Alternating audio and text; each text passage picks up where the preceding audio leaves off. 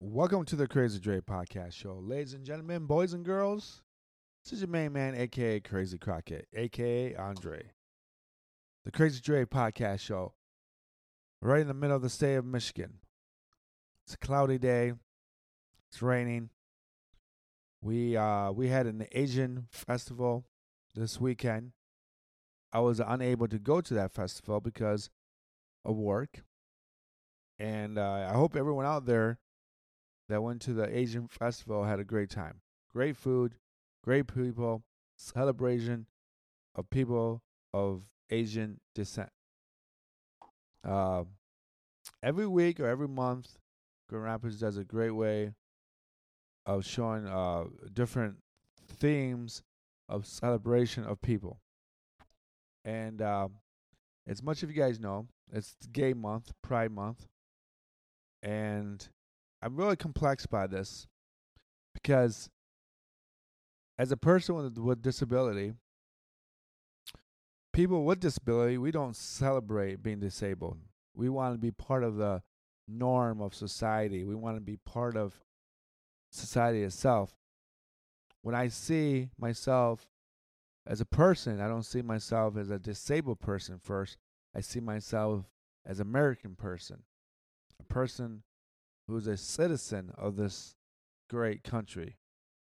So that's something that I kind of don't understand why people who are gay have to over exaggerate their celebration of of their lifestyle. Uh, and I can say the same thing about about um, African American Month. I think a lot of times to me, African American Month is more about uh, remembering people of being slaves. Uh, I don't think that if you look at African American Month and Gay Pride, they've they do it two opposite ways. African American Month is more about remembering the suffering of slavery and and the torture of of their of their people. But it, really is a month that should be celebrating African American food, cultural, uh, everything that is positive about Af- being black, not just as athletes or just as entertainers, but the food, every I mean, they just really need to focus on that, in my opinion. I think they should less talk about s- slavery and talk more about uh, how to celebrate being African American.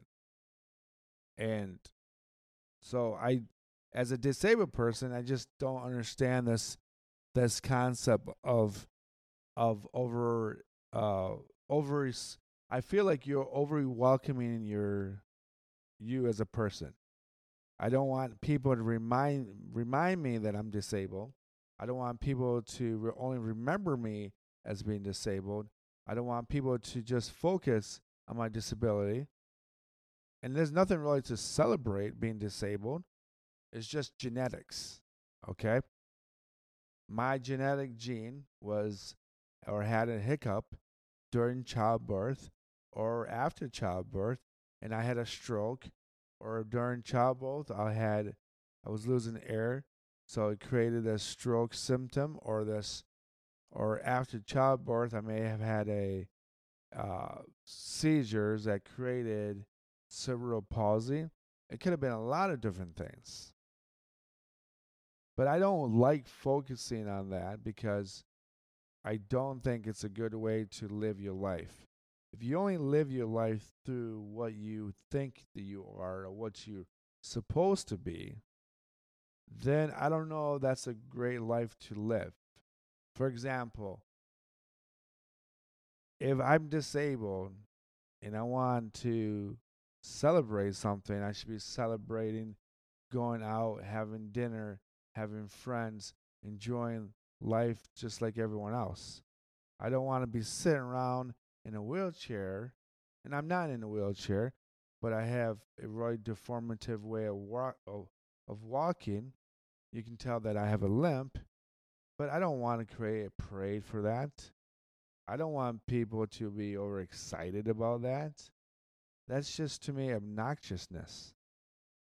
So I don't really think that that by remembering of your people or any person of suffering of the past is a great way to focus on your life.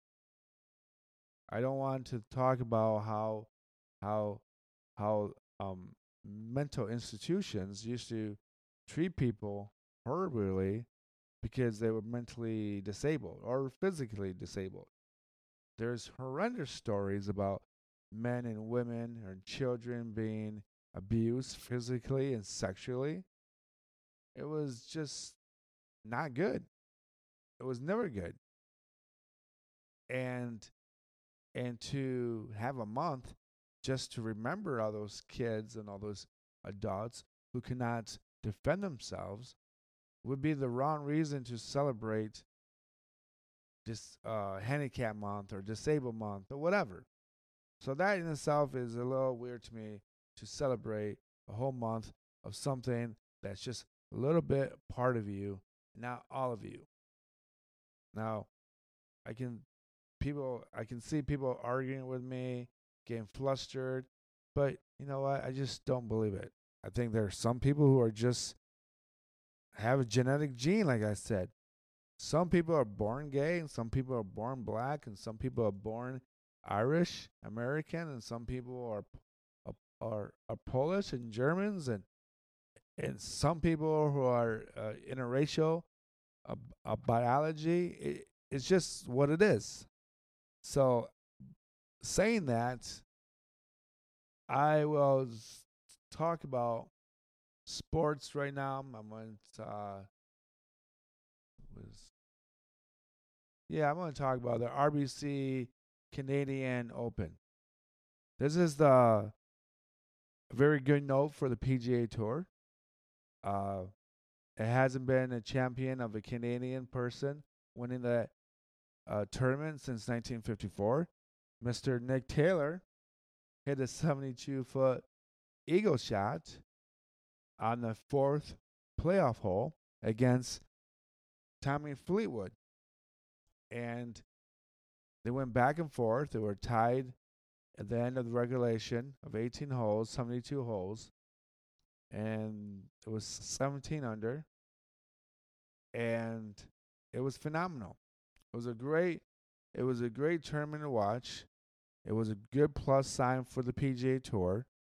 Of course, now we know that the PGA and LIV Golf are back together. Well, I shouldn't say that that they were back together.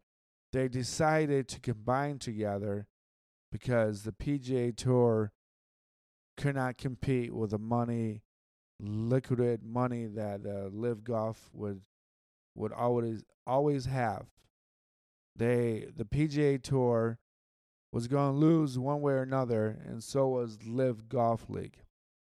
The LIV Golf, there was no one watching it. There's only 54 holes. There was, uh, you know, you get your your best players in lot in in LIV Golf, but if no one's watching it, or no one's going to those tournaments, and it's not being televised, how long can you go through with keep giving money to players just to join the league of 200 million or 100 million or 75 million or whatever number you you put out there.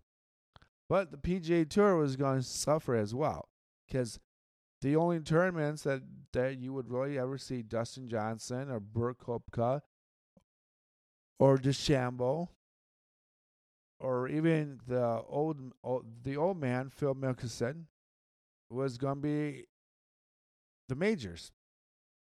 And the PGA Tour cannot survive without big time players. It'd be like playing or like watching the NBA without the prime players, the A players, the A leaguers. So the PGA Tour and LIV Golf some people love it, some people hate it. A lot of the PGA uh, players are pissed off because they figured out that they were uh, lied to.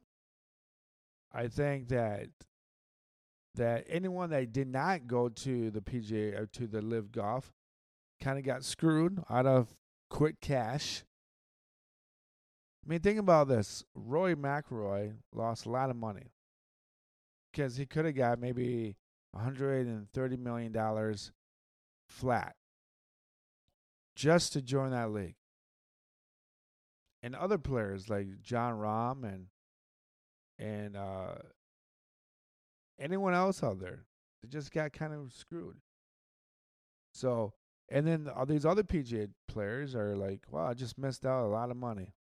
I could have made, they could have signed me for forty million dollars just to join the league, and I would never ever make thirty to forty million dollars in the PGA tournament. I just they couldn't. However, if you're in the LIV Golf League, they can basically cut you off the team so that they only have about 54 players. And if you don't make that league or you get cut, and then you're trying to find a league to play again to the PGA Tour, is the PGA Tour going to uh, fine you for leaving the PGA Tour? The PGA Tour was getting old. It was getting crusty. It was, it was a, it was a league for old people, old people that like to remember Tiger Woods and Jack Nicklaus and even Phil Mickelson that when he was actually playing well, or Dustin Johnson. But it was becoming very boring. I said this before: the PGA Tour had way too many tournaments, unnecessary tournaments. They had they have one for every week from from January 1 or January whatever through almost like November. And and it was just like who watches all these tournaments? I don't. I watch maybe the fourth round if it was any good. I'll watch maybe if it's a you know someone who is elite golfer like McIlroy or or even let's say Phil Mickelson, where going down the stretch. But remember, golf isn't for everyone, and golf was never meant for everyone. It was really meant for wealthy people in the 21st century or the 20th century, and more people who are into more CEOs and more people who are in charge of the companies play golf. They negotiate, they talk golf, negotiate their contracts, or whatever they want to do in, in business. And a lot of people who are not CEOs are more likely to like team sports like basketball, football, or even soccer. So the PGA Tour got very lucky that LIV Golf was open minded to to to join that league. I don't know who's luckier, PGA Tour or LIV Golf, because LIV Golf can endlessly throw money into this league, endlessly. And remember, eventually, all the new prospects, all the new young players will probably start to go to LIV Golf off the bat. If someone's going to pay me from college to go to LIV Golf and sign for $20 million instead of going to the PGA Tour and paying for paying for a league pass. Basically, that's what it is. If you join the PGA Tour, you have to qualify to play in the PGA Tour. You have to pay for all the hoo-ha stuff to join for the just to receive a card to play in the PGA tournaments, and then and then third and fourth, you have to find yourself sponsors. And to tell you the truth, I don't know how much money you win or you receive from your sponsorships. I would assume that they would pay for your hotels and your food and your travel. But if you don't if you don't win, you might get screwed over. Because if you don't win in the PGA Tour, and then you have to pay for some stuff, you're going to start losing money, and then you're going to start losing your sponsorship. So I I don't know how that works, but I I don't know who's luckier, LIV Golf or the PGA Tour. I would I would assume the PGA Tour is very lucky because now that they can actually have a pool of of new golf courses around the world, they'll write a new contract. Uh, PGA players will get a huge bonus now. LIV Golf players will be able to play certain tournaments in the United States without getting fined. Especially if you're an American like Dustin Johnson or or or Brooke Koepka or anyone out there. I, and it's got to be the weirdest thing in the world. So, congratulations to Mr. Nick Taylor for winning the RBC Canadian Open. Uh, first time in, since 1954. That's awesome. Moving on to the NBA. As much as you guys know, the NBA pl- playoffs, the finals are are here. Uh, uh, the Nuggets, Jovov, Jovovic, or the Joker, are leading the series to three to one over the Miami Heat and Jimmy Butler and Kyle Lowry. Now, I came to find out that Kyle Lowry and Jimmy Butler are butting heads. They're not b- best friends. But I don't know why. But you should assume why. Both are very similar basketball players. They both need the ball in their hands to make plays or make points or to score points. Uh, there are they can make their own plays, but when you have two of the same type players in your team, you're to have a you're going to have that problem. You can't have two guys that want the ball at the same time. And everyone knows that Jimmy Butler is very difficult to get along with. He had a difficult time with the 76ers. He had a difficult time anywhere that anywhere that he went. I don't know why he's so difficult, but he is. So, do I think Jovic and the Nuggets are going to win the finals? Yes. Do I think it's great for the NBA? Sure. Do I really care about the NBA finals? Mm, probably not because they've kind of taken the script into the into the playoffs, into the NBA setting, very much like the WWE. Uh, we've known in the past that the referees have shaded points or have made certain calls to to have the game go seven game series. It was clearly a good identification of the of Kobe Bryant's and the Lakers and the uh, Sacramento Kings back in the day with with Chris Webber and White Chocolate. You know who White Chocolate is? Probably the best player or best entertained player of that era. He was a lot more fun to watch than Kobe Bryant. I said it. White Thunder, I mean White Chocolate was more fun to watch than the Black Mamba. Moving on to 2023, let's talk about Detroit Pistons. Let's talk about Detroit Pistons' new head coach, Monty Williams. Monty Williams, a man that has been in the league for 18 years, has uh, a great, great uh, resume. He's coached recently the Phoenix Suns, and they got to the NBA Finals last year. Um, he was a, I mean, I like this guy. I really do. However, if you're gonna pay a man seventy-two to seventy-eight million dollars, I don't know the exact numbers out there, but if you're gonna co- if you if you're gonna name a a coach and pay him that much money, we better have a lot of confidence in this man. Tom Gores seems to love this guy. Tom Gores feels like he's the next future in the in the in the in the Detroit Pistons organization. Uh, Um, I just think this is going to be really challenging. He's got a very young team. He's going to coach Cade Cunningham, Jalen Duren, Jaden Ivey. I love Jaden Ivey, by the way. Isaiah Livers from Michigan. I had to mention that. And Isaiah Stewart. Now, I'm going to tell you this, folks. I'm going to tell you this.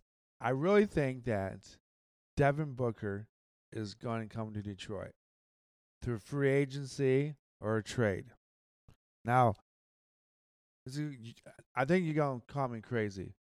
I think what should probably happen for Detroit, I think they should keep Jaden Ivey because Cade Cunningham and Jaden Ivey are very similar basketball players.